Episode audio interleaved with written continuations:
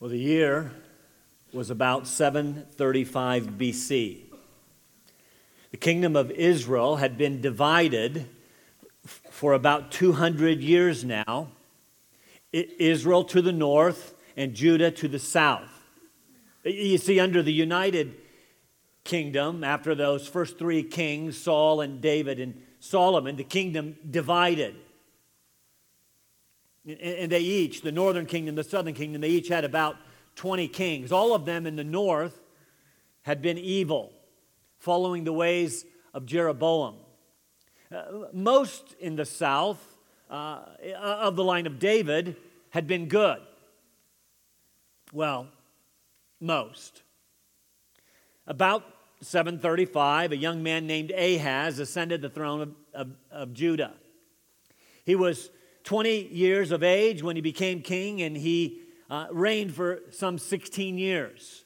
You read about his short story in 2 Kings 16 and 2 Chronicles chapter 28. There we read these words 2 Kings 16. He did not do what was right in the sight of the Lord his God, as his father David had done, but he walked in the ways of the kings of Israel, of those evil northern kings.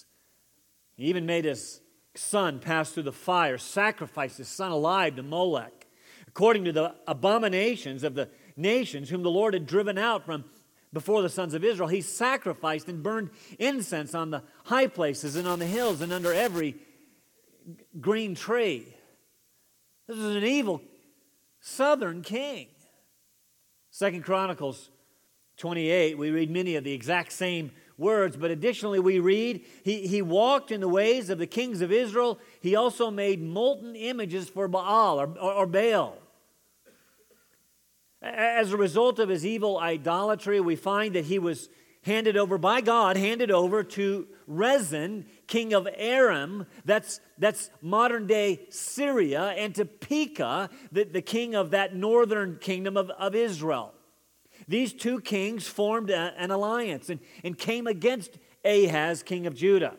Well, you think that Ahaz would have uh, awakened and smelled uh, smell the coffee, but uh, cry out to the Lord his God, to, to Yahweh, but instead he did something rather startling. He sent messengers to Tiglath-Pileser, king of Assyria, and he actually said this I am your servant and your son. Come up and, and deliver me from the hand of, uh, of the king of Aram and, and from the hand of the king of Israel who are rising up against me. Not only that, he, he took articles of silver and gold from the house of the Lord, that is from the temple itself, and sent them as a present to the king of Assyria. He, he sacrificed that which had been devoted uh, to the God of Israel, to Yahweh, and, and gave them to another king. A king he thought would help. Now, you have to understand that the Assyrian Empire was a, a, a, a world power at this time, but they, it was a vicious, cruel, evil empire. So, so this Ahaz calling out to Assyria was not good. Ahaz was in trouble. And Ahaz turned to the wrong king for help.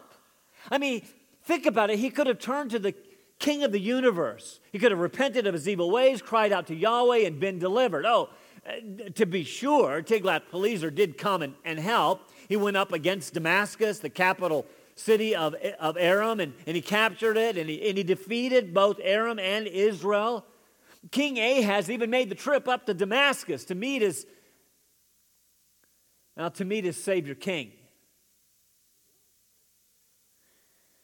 These events ultimately led to the final defeat, uh, deportation, and captivity of the northern kingdom of Israel uh, just over a decade later, about 722 BC. Here, here's my point people are always turning to the wrong king for deliverance. Always turning to the wrong place, the wrong person, the wrong things to be their savior, to, to be their king, to whom they will bow down to be the controlling center of their lives. They're always turning to the wrong place, the wrong person to give them meaning. if I can only find it in this relationship or in my, in, in, in, my, in my marriage, in, in my spouse, in my, in my boyfriend, in my girlfriend, in my education, in my job. It's there that I can find deliverance. I can find, I'll find hope, I'll find help, I'll find peace, I'll find value, I'll find rescue, I'll find fulfillment. And I want, I want to tell you this morning that that will never, ever work. But I do want to tell you about another Savior king who, at this particular event that I just described, was promised to come. We read about it in Isaiah chapter 7. You can turn there if you'd like. I'll put it up on the screen for you as well. You see, during this time that King Ahaz was the king of Judah and was in trouble, facing invasion from Aram and, and Israel, there was a prophet in Judah named Isaiah. He, he'd been a prophet for some years now, since the time of Ahaz's grandfather. whose name was Uzziah, and, and his father, whose name was Jotham. Both of these guys, Uzziah and Jotham, had, had been good kings. They had done that which was right in the eyes of, of the Lord, but then along, along came this Ahaz. So, so God sends Rezin and Pekah, the respective kings, to, to Judah in judgment. And, and then perhaps to turn Ahaz back to the Lord. And, and we read about this event in Isaiah's prophecies in Isaiah chapter 7. Look at it with me.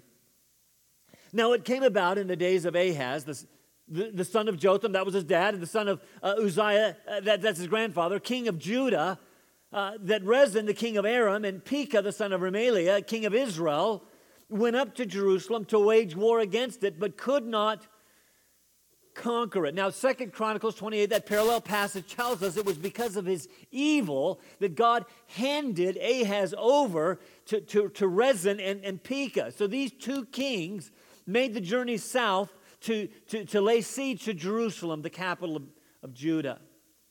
When it was reported to the house of David, saying, The Arameans have camped in, in Ephraim. That's another name for, for Israel, that northern kingdom. They've camped in Ephraim. His heart, Ahaz's heart, and the hearts of his people shook as the trees of the forest shake with the wind. In other words, they were scared to death. They needed deliverance. They, they needed rescue. They needed, they needed salvation. So then, then the Lord, that, that's Yahweh, said to Isaiah, that's our, that's our prophet. Go, now and meet Ahaz, you and your son Shear-jashub, at the, at the end of the conduit of the upper pool on the highway in the Fuller's field. That's like we said, go to Miller's farm, turn left, third oak tree on the right. So that's what that is. And say to him, Ahaz, to take care and be calm. Have no fear and do not be faint hearted because of these two stubs of smoldering firebrands on, on account of the fierce anger of Rezin and, and, and, and Aram and, and the son of Remaliah, that's, that's Pekah. Don't, don't be scared of them because Aram with, with Ephraim, that's Israel, and the son of Remaliah, that's Pekah, they, they this evil against you, saying, Let us go up against Judah and terrorize it and make for ourselves a breach in its walls. And we'll, we'll set up the son of, of, uh, of Tabeel as king in the midst of it. Who is Tabeel? I have no idea, but I do know this. He was not a son of David. He had no business being the king of Judah.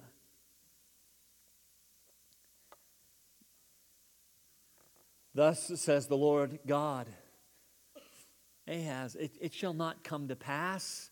It shall not stand, nor shall it come to pass. For the, for the head of Aram is Damascus, the capital city is Damascus, and, and the head of Damascus, that capital city, is, is Rezin the king. Now listen, know, know this within another 65 years, of Ephraim, that's Israel, will be shattered, so that it is no longer a people. And that, by the way, happened when Esarhaddon, a future king of Assyria colonized the northern kingdom of, of Israel with foreigners. They, he, they'd already taken out the, the, northern kingdom, and now they, except for the poorest of the poor, and they, they and Esarhaddon brought in uh, foreigners, and they intermarried. and They became what we know in the New Testament as Samaritans. The head of Ephraim is Samaria head of Samaria is the son, is Pekah, this son of Remaliah. If you will not believe, and he's talking about Rezin and Pekah, if you will not believe, you shall not surely last. Then the Lord spoke again to Ahaz, saying, Listen, Ahaz, ask for sign. Ask a sign for yourself from the Lord your God. Make it as make it whatever you want. Make it as deep as Sheol or as high as the heaven. Ask for a sign, Ahaz. Ask whatever you want, as deep as Sheol, the place of the dead, as high as the very heavens. Whatever you want, you ask for it, and I will give it to you. Well, what was God doing here to this evil king? He's trying to awaken faith in Ahaz. He's trying to turn him back to God. He's trying to turn him away from his idolatry. Ahaz, he's saying, I'm, I'm right here. He's saying this. He's saying, You are turning to the wrong Savior King for deliverance. But Ahaz said, I, I will not ask, nor will I test the Lord. Now, at first glance, that appears kind of spiritual. It's not.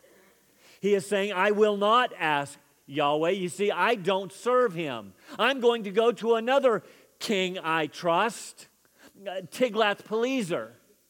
I'm going to go test that king because that's the one that I trust because people are always turning to the wrong place for help. They're always turning to the wrong Savior King.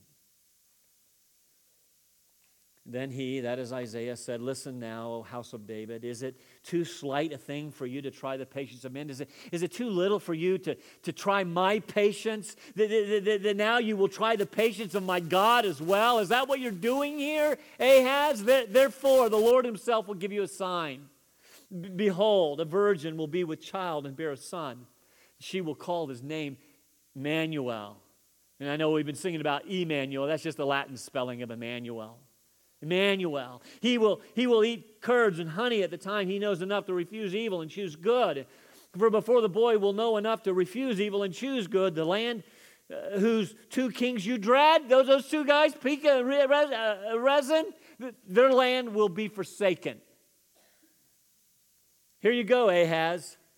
Since you won't turn back to God, since you won't seek Him for a sign, God Himself will give you one. Behold, a virgin will be with child and bear a son, and she will call his name Emmanuel. We know that verse, right? You kind of wonder, what in the world is Scott doing this morning? I had no idea. Wonder what he's talking about. What's Christmas?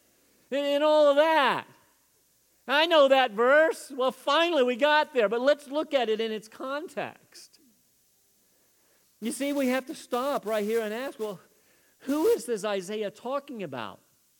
Who is this son to be born to this virgin? Well, lots of discussion about that. The word for virgin in Isaiah 7 is actually the word Alma. And, and, and by definition, if we were to define it strictly, it is a young woman of married, marrying or marriageable age. It's a young woman who's old enough to be married. She's not married, Get this, and at Israel, uh, in Israel at this time, that meant she was a virgin. All right, that's synonymous. To not be married is to be a virgin. She's a maiden. She's a young woman, not yet married, old enough again to be married, mature enough to have a child, but still a virgin. In fact, the other uses of Alma in the, in the Old Testament make it very, very clear that while she's not married, since she's not married, she's still a virgin. In fact, in fact, when the Greek translation of the Old Testament appeared, was written about 200 BC, um, they chose the Greek word parthenos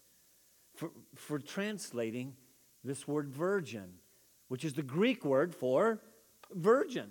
So, so this woman, whoever she is, a, a virgin, apparently while Isaiah refers to her, she's going to have a child.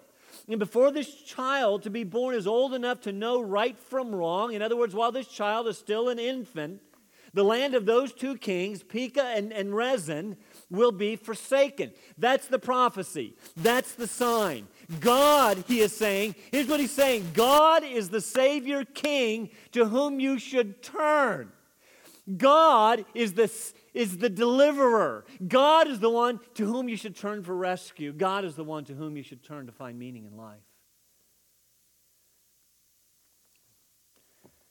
But we're always turning the wrong place, aren't we?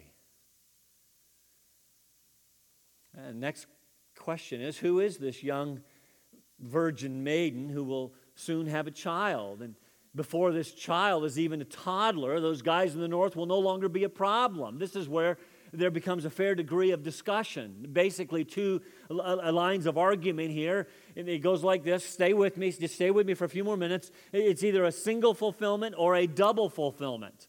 What's that mean? Well, those who hold to what's called a single fulfillment says this is obviously referring to the birth of Jesus since there can only be one child who was ever born of a virgin and that that's true, but we got a problem. The problem is Jesus Jesus wasn't born for another 700 years. So how was that a sign to Ahaz and, and that these two kings are going to be wiped off the planet?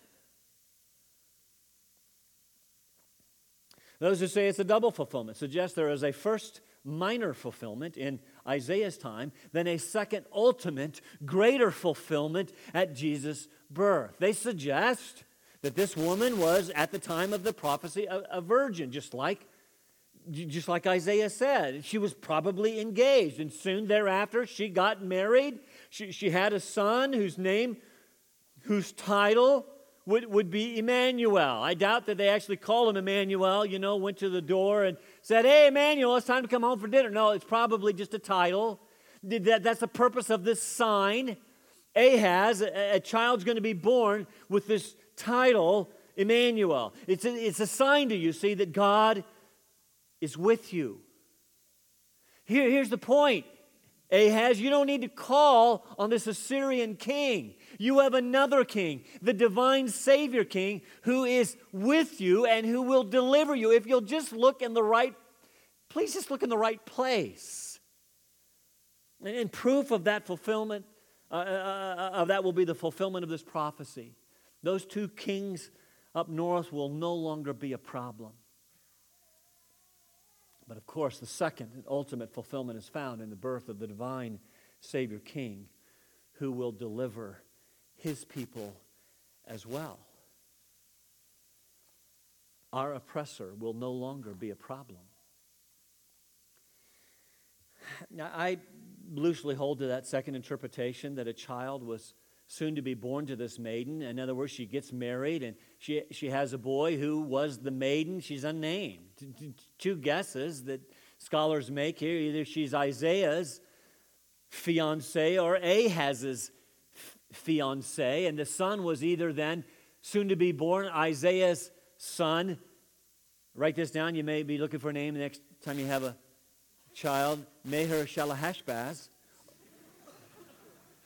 Or it or it could be Ahaz's son, Hezekiah. I actually think the timing fits Isaiah's son better since Hezekiah was already born um, by this time. So, so Isaiah gives the prophecy per the word of the Lord. He then goes and gets married immediately, has a son, and before the son is even a toddler, the prophecy is going to be re- fulfilled.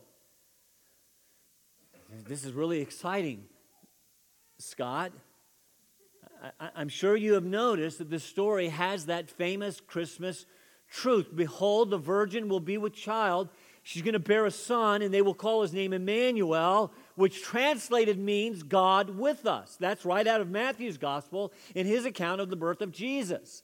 Obviously, that's why I'm recounting this very scintillating history. But, but why? Well, well, first, you have to know that even in the time and the days of uh, uh, Isaiah, there is some strange language in Isaiah 7:14. There's some language there that would have puzzled the original readers. For example, Isaiah actually says, "The virgin shall be with child," not a virgin, the virgin. It means to point someone out significant, a significant young lady. But in Isaiah, we don't even know what her name is. We don't even know who she is. And the virgin shall be with child. Okay, I, I, I get that, I think. She was a virgin, right? Got married and then got pregnant. That's why Isaiah, under the inspiration of the Holy Spirit, used the word Alma, a young woman of marrying age. And he didn't use the technical word Hebrew word for, for virgin. I mean, that kind of makes sense, but it's still, I mean, as you're reading this, you kind of, your eyebrows go up. That seems, see, it doesn't when you read it because you kind of get it, but you're reading it first time and you're going, whoa, whoa, whoa, wait, wait just a minute. A virgin's going to have a, a baby? That's kind of odd. And then he says, and she shall call this child Emmanuel. This is the first time that this word Emmanuel appears in the Bible, and it means God with us.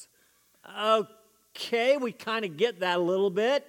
God is with us, we say, because we are God's chosen people. They would say we're Israelites.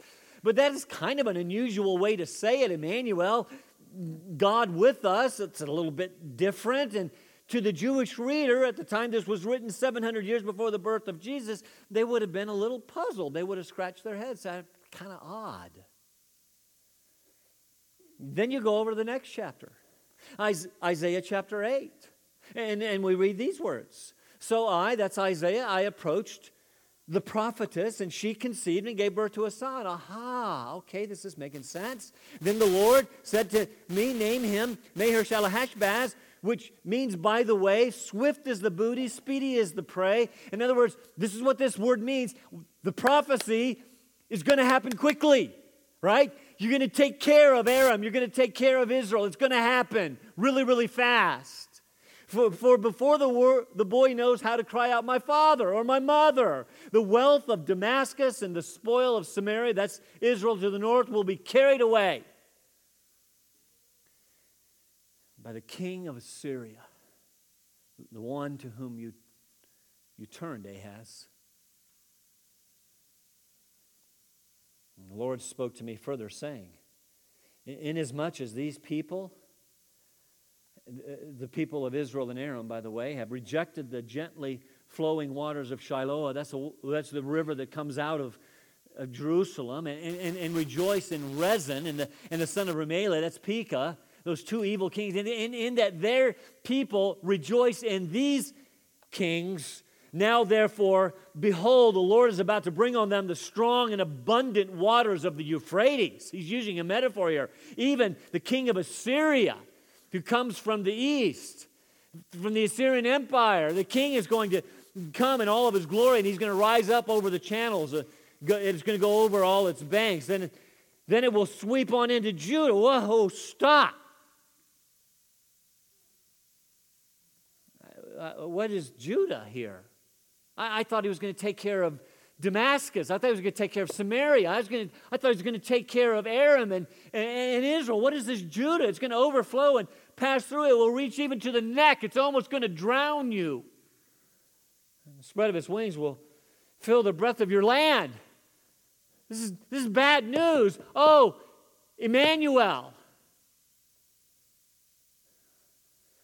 Do you see what God is, is saying here? Yes. God is going to deliver Judah from Aram and, and, and from the northern kingdom of Israel, but, it, but He's going to use the king of Assyria to do it. That's what you've wanted, isn't it, Ahaz? Isn't that what you've done? You've called for the wrong Savior king. And so this Assyrian king will flow through Damascus and, and Israel, and he did. Both Rezin and Pekah died in 732. A few years later, in 722, Assyria came through and conquered Israel, that northern kingdom, and carried them off into captivity. But Assyria, when they did that, even threatened Judah. The river flowed up to the neck, but not to worry. Verse 8 Oh, Emmanuel, God with us. He, we have a Savior King who will deliver us. The problem is we are always looking to the wrong place for deliverance. The problem is we're always looking to the wrong Savior King. Till we come to, to, we, till we find that the one to whom we've turned never, never meets the need. And we cry out, Oh, Emmanuel. Never will. You see, the promise is made to both Abraham and David were here at, at stake. God had promised Abraham that through one of his descendants, all the nations of the world would be blessed. From Abraham would come the Savior King. And he promised David that a descendant of David would forever sit on the throne.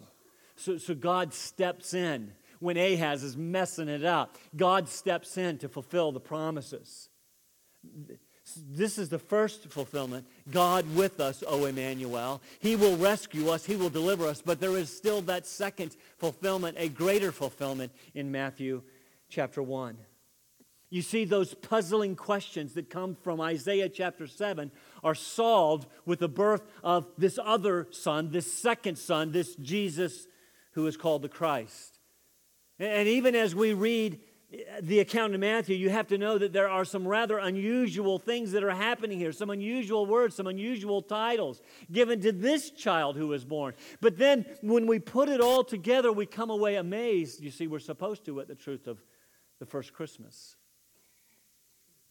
Matthew starts his gospel, his account of the life of Jesus, with his genealogy, the genealogy of Jesus. You see, the Jews are Matthew's primary audience. And if he is going to prove that Jesus is indeed that promised Messiah, the fulfillment of the promises, the, the, the, one who is coming to bring ultimate deliverance, then he's got to have the right pedigree. So the very first verse reads the record of the genealogy of Jesus, the Messiah. Notice the son of David, the son of Abraham. You see, if he's going to fulfill the promises made to Abraham and David, he's got to be their son. So Matthew gives the required proof.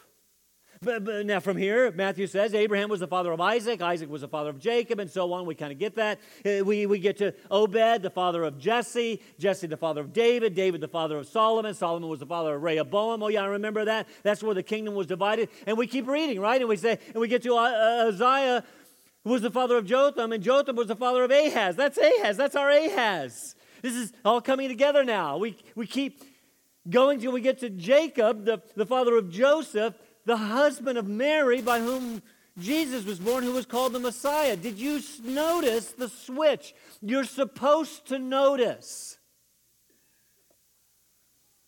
Father begets son, who then begets son, who then begets son, who then begets Joseph, who then does not beget son, who, who does not beget Jesus. That's interesting. You see, we are supposed to notice. He's the husband of Mary, who had Jesus. So, why this difference? Let me tell you, Matthew says.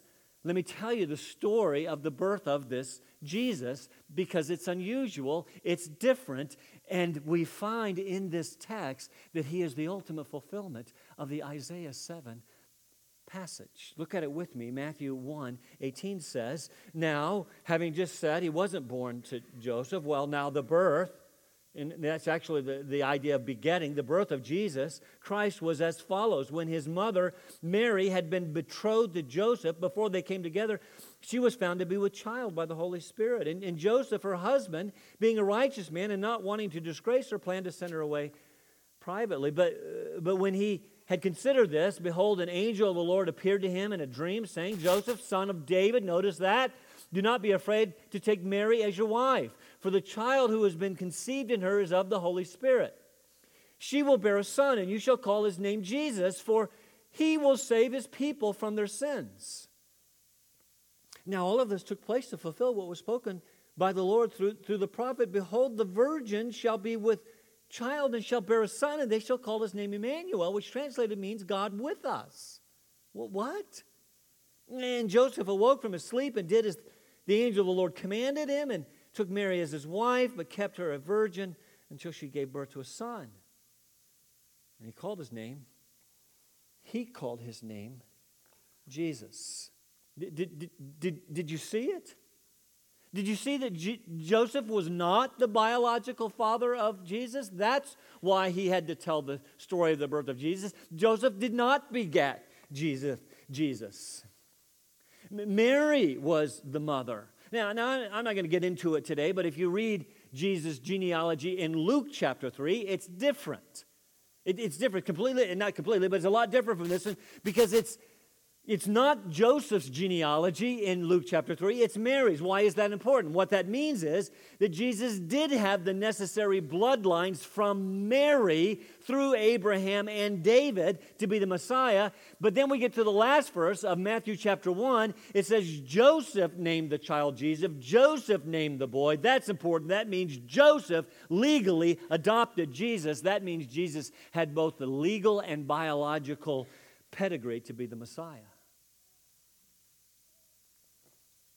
But here's what I want you to see on this Sunday before Christmas for, for the next couple of minutes, I want you to see how unusual the birth of this son was. You, you see, there are some unusual circumstances which demonstrate how he exclusively, uniquely, and ultimately fulfilled the prophecy of Isaiah chapter 7. We're supposed to notice. First, notice Mary was found to be with child because she was betrothed while she was betrothed to Joseph but before they came together. That means before they came together physically, sexually, intimately.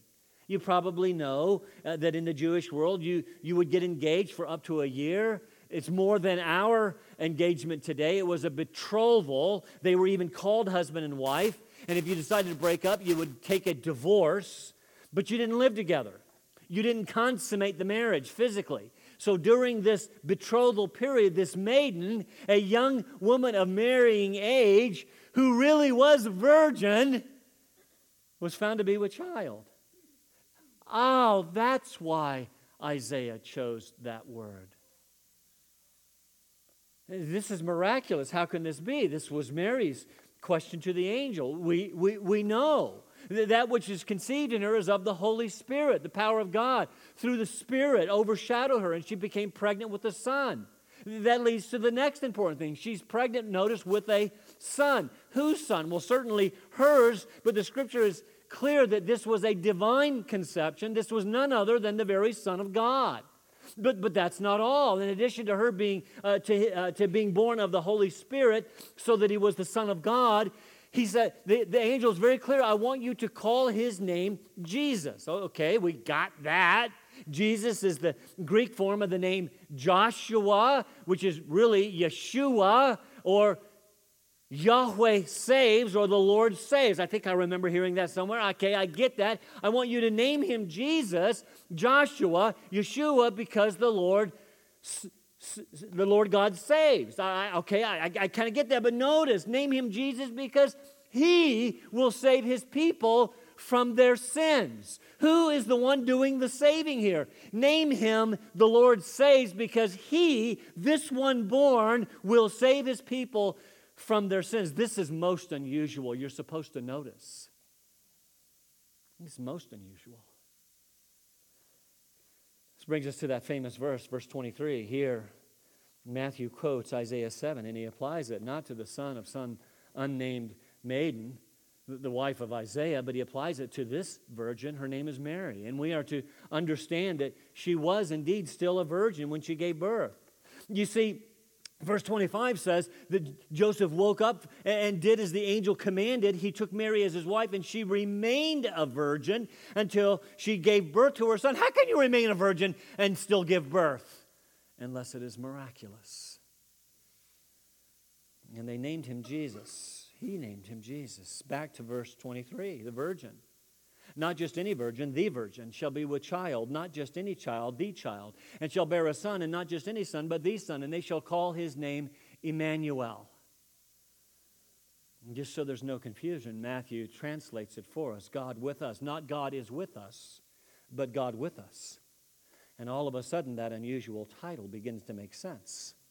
You see, this is the wonderful, unusual truth of Christmas that God Himself would be born of a virgin.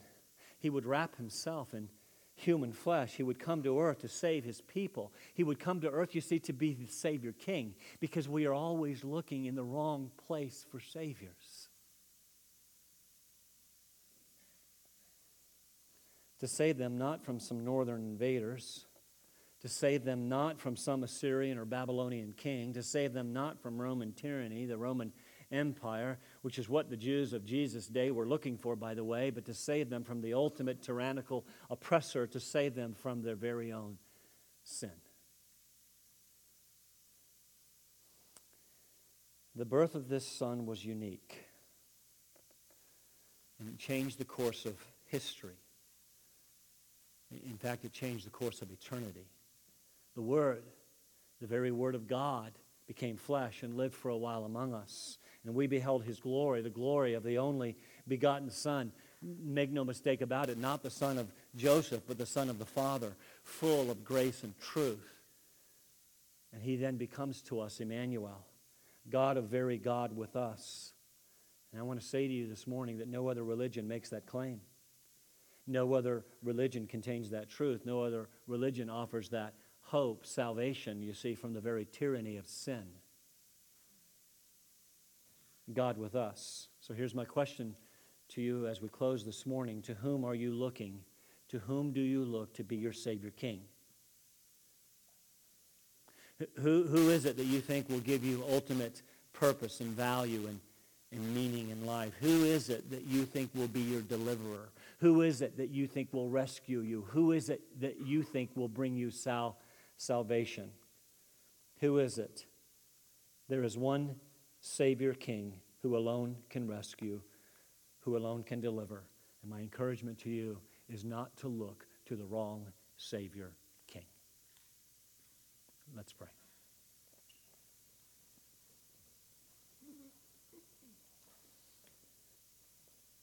Father, we are reminded this morning of how Jesus came, born of a virgin who had been overshadowed by the power of the Holy Spirit. We have been reminded who he was, the very Son of God. We have been reminded why he came to save his people from their sins. And so the thing that remains is for us to ask and answer the question to whom are we looking for deliverance? To whom are we looking for salvation? There can only be one Savior King, and his name is Jesus. Immanuel, God with us. In Christ's name,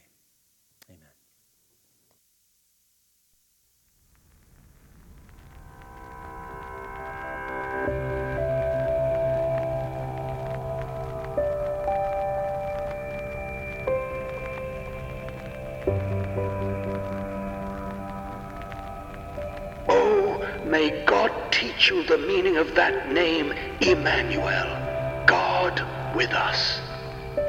Immanuel. It is wisdom's mystery, God with us. Sages look at it and wonder. Angels desire to see it. The plumb line of reason cannot reach halfway into its depths. The eagle wings of science cannot fly so high, and the piercing eye of the vulture of research cannot see it. God with us. It is hell's terror.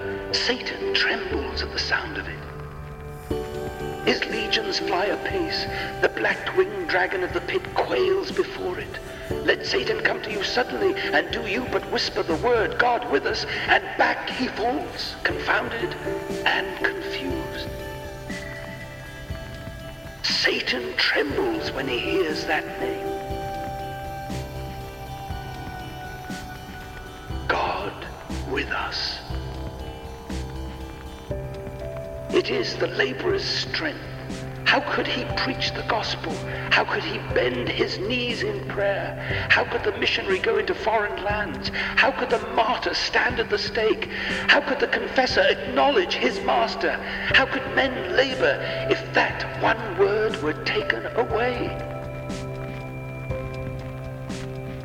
God with us is the sufferer's comfort, is the balm of his woe, is the alleviation of his misery, is the sleep that God gives to his beloved, is the rest after exertion and toil. God with us is eternity's sonnet, is heaven's hallelujah, is the shout of the glorified is the song of the redeemed, is the chorus of angels, and is the everlasting oratorio of the great orchestra of the sky.